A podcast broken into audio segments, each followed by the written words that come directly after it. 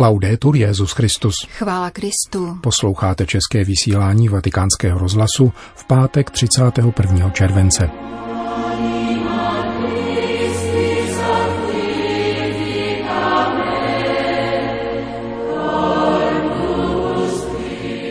Boží království nebudujeme my, níbrž boží milost v nás, píše papež František k dnešní liturgické památce svatého Ignáce z Loyoli. Uslyšíte rozhovor s generálním představeným tovaristva Ježíšova otcem Arturem Sosou. Dnešním pořadem provázejí a hezký poslech přejí Jana Gruberová a Milan Glázer. Zprávy vatikánského rozhlasu. Vatikán. Dnešní liturgická památka svatého Ignáce z Loyoli, která má v tovaristu Ježíšovu stupeň slavnosti, jako v každé řeholi svátek jejího zakladatele, bývá pro argentinského jezuitu na Petrově stolci dnem neformálního setkání při obědě s generálním představeným řádu a komunitou generální kurie v její římské rezidenci, která se nachází nedaleko od svatopetrského náměstí. Papež František přijel autem v doprovodu řidiče, mimochodem také proto, že sebou jako obvykle přivezl několik lahví vynikajícího argentinského vína. Generální představený otec Arturo Sosa jej spolu se superiorem a ministrem komunity přivítal u vchodu do rezidence kolem půl jedné a společně se odebrali výtahem nejprve do kaple v prvním patře a pak do refektáře. Hodinu u společného stolu v bratrské atmosféře zakončila společná fotografie se členy jezuitské komunity. Prostřednictvím sítě Twitter zaslal dnes papež František vzkaz slovy vzatými z homílie, kterou v tento den pronesl v prvním roce svého pontifikátu v jezuitském římském kostele jména Ježíš. Svatý Ignác nás učí pokoře, která nám umožňuje si uvědomovat, že Boží království neuskutečňujeme my, nýbrž vždycky pánova milost, která působí v nás, křehkých nádobách, avšak obsahujících nesmírný poklad, který neseme a hlásáme.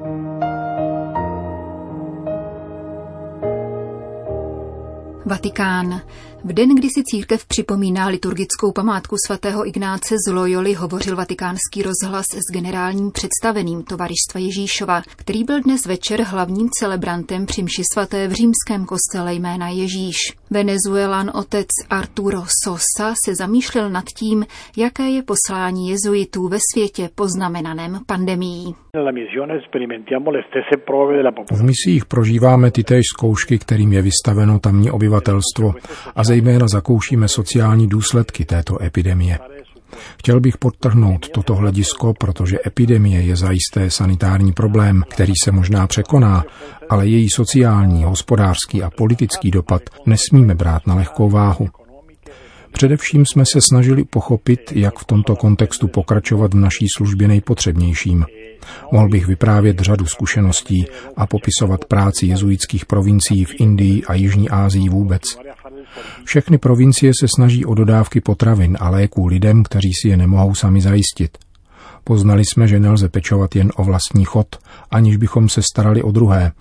A proto bych mohl zmínit řadu příkladů duchovního doprovázení, jak osobního, tak prostřednictvím sociálních sítí, kdy nešlo pouze o streamové mše, ale o přítomnost v životě lidí pomocí všech nástrojů, které v tuto chvíli máme k dispozici. Prožili jsme složitou a velice zajímavou dobu, která si časem zaslouží vyhodnocení. Musím také říci, že naše prožitky potvrzují misijní rozlišování, které jsme obdrželi v univerzálních a poštolských preferencích.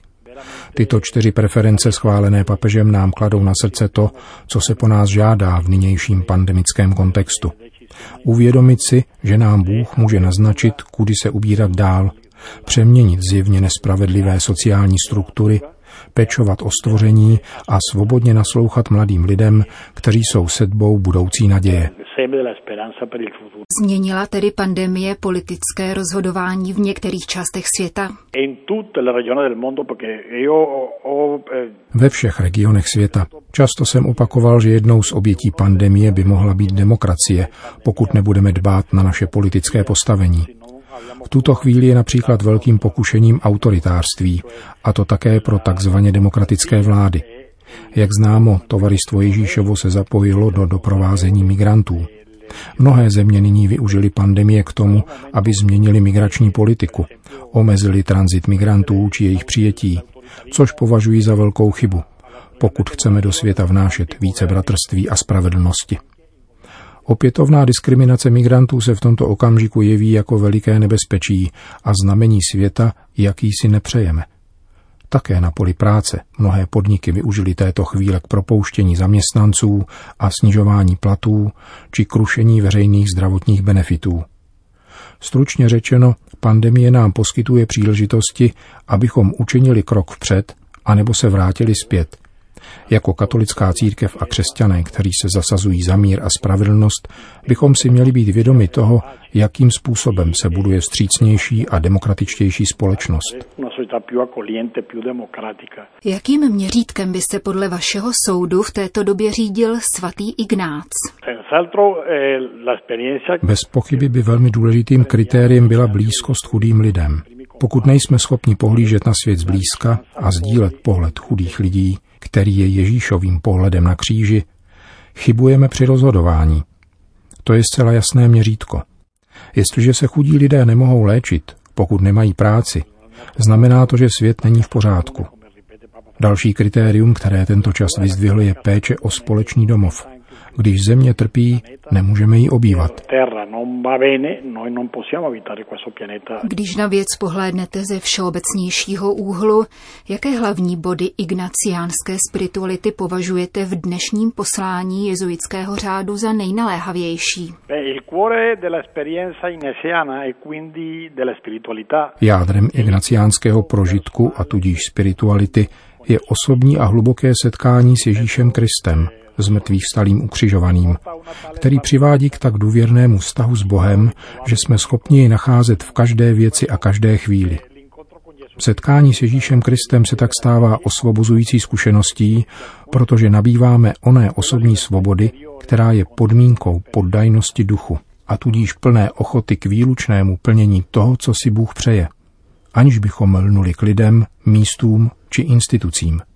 Velice důležité je pak zpytování svědomí jako způsob, jak děkovat pánu, který se projevuje v dějinách a dávat se vést duchem.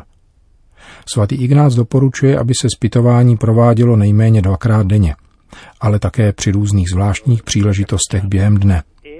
Nelze totiž oddělovat běžný a duchovní život. Nelze odloučit duchovní život od práce. Je to jeden celek, který jinak nefunguje. Jak se dnes rozvíjí spolupráce jezuitského řádu s lajky? Připomeňme, že Ignác sepsal duchovní cvičení jako laik a že kněžské svěcení přijal teprve později, když se domníval, že tak lépe poslouží církvi oné doby. Prožitek jeho konverze jej přiměl k hledání metody, kterou vytvořil laik a zpočátku se sdílela mezi lajky. Mám tudíž velkou radost, když sleduji, jak se ignaciánská spiritualita šíří v božím lidu a jak se množí lidé, kteří jsou schopní doprovázet na této duchovní cestě. V naší jezuitské práci bychom na tento aspekt chtěli položit důraz a přinést zkušenost duchovních cvičení co největšímu možnému počtu lidí. Znám desítky lajků, kteří jsou skutečnými odborníky v dávání těchto exercicí. Mohou duchovně vést druhé a jejich vlastní život se díky ignaciánským cvičením proměnil. Exercicie překonávají veškeré sociální bariéry. Ku příkladu v latinskoamerických favelách jsou exercicie v každodenním životě skutečně pánovým darem. Jak to v současnosti vypadá s povoláními k řeholnímu životu a s jezuitskou formací?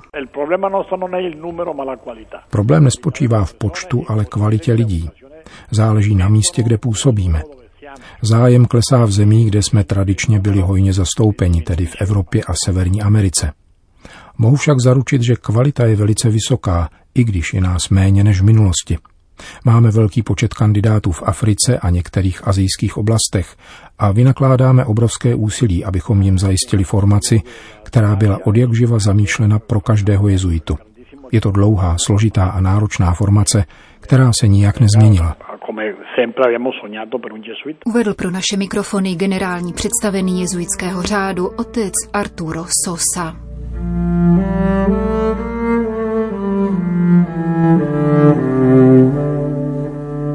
Vatikán. Navzdory několika měsíčnímu uzavření Vatikánské apoštolské knihovny neustala její pilná interní práce, jak dosvědčuje nedávné spuštění nových webových stránek a usnadnění procedury při dodávání žádostí o reprodukci rukopisů a dalšího materiálu.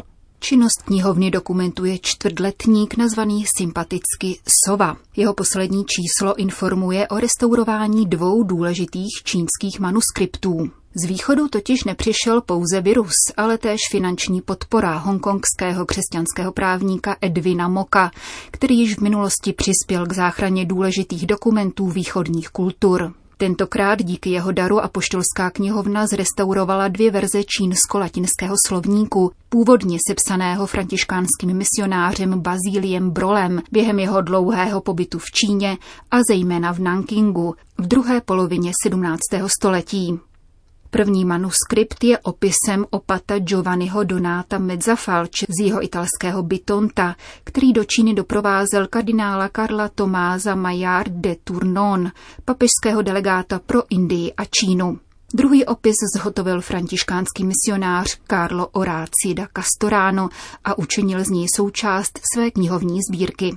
Oba silně poničené dokumenty vyžadovaly pečlivou restaurátorskou práci, která umožnila jejich nynější konzultaci a zároveň odděleně zachovala originální části. Zmíněný oběžník apoštolské knihovny přibližuje rovněž některá její oddělení, která by běžný uživatel v takové instituci ani nehledal. Ku příkladu její numizmatický kabinet či kabinet medailí, který čítá na 300 tisíc položek a jehož katalog lze konzultovat online. Dále se zmiňuje o některých kuriózních předmětech, které knihovna uchovává. Patří k nim dary slavné turínské houslistky Terezíny Tua, které papeži Piu XII. předal belgický velvyslanec u svatého stolce Adrien Nievenhuis. Tato útlá delikátní žena, Madalena Maria Terezína Tua, studovala na pařížské konzervatoři, kterou završila diplomem v pouhých 13 letech. Svou virtuozitou pak okouzlovala posluchače v hlavních světových koncertních síních od Itálie přes Anglii, Nizozemsko, Francii, po Spojené státy americké a Rusko. Proslavila se jako houslový anděl, jehož poslední koncert se konal v Terstu v roce 1915. Poté, co předčasně ztratila matku, děti i manžela, se Terezína Tua utíkala k hudbě a široce se angažovala v dobročinných aktivitách ve prospěch obětí zemětřesení v sicilské Mesíně v roce 1908 a válečných invalidů, což jí vyneslo několik státních vyznamenání. Vyučovala na Milánské konzervatoři a v Římské akademii svaté Cecílie.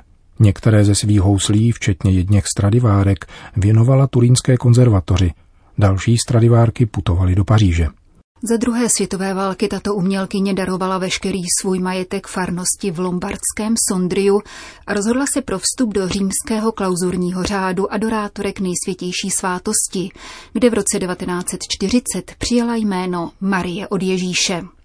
V téže době darovala papeži několik drobných darů, které Pius XII. předal vatikánské knihovně a muzeím. Muzeální sbírka figurativního umění se tak obohatila o miniaturu historických houslí a florenského bronzového děla z 16. století, kdežto apoštolská knihovna si připsala do katalogu dvě bibliografické kuriozity. Jedná se o mikroskopická vydání božské komedie a Galileova listu Kristýně z Lorény. Obě publikace pocházejí z druhé poloviny 19. století. Zhotovení prvního exempláře Dantovy božské komedie o rozměrech 50 na 35 mm si vyžádalo pět let práce. Zatímco druhé kolibří vydání je se svými rozměry 15 na 9 mm považováno za nejmenší tištěnou knihu na světě. Obě knižní miniatury nelze digitalizovat, poněvadž apoštolská knihovna nemá k dispozici příslušné technologické nástroje.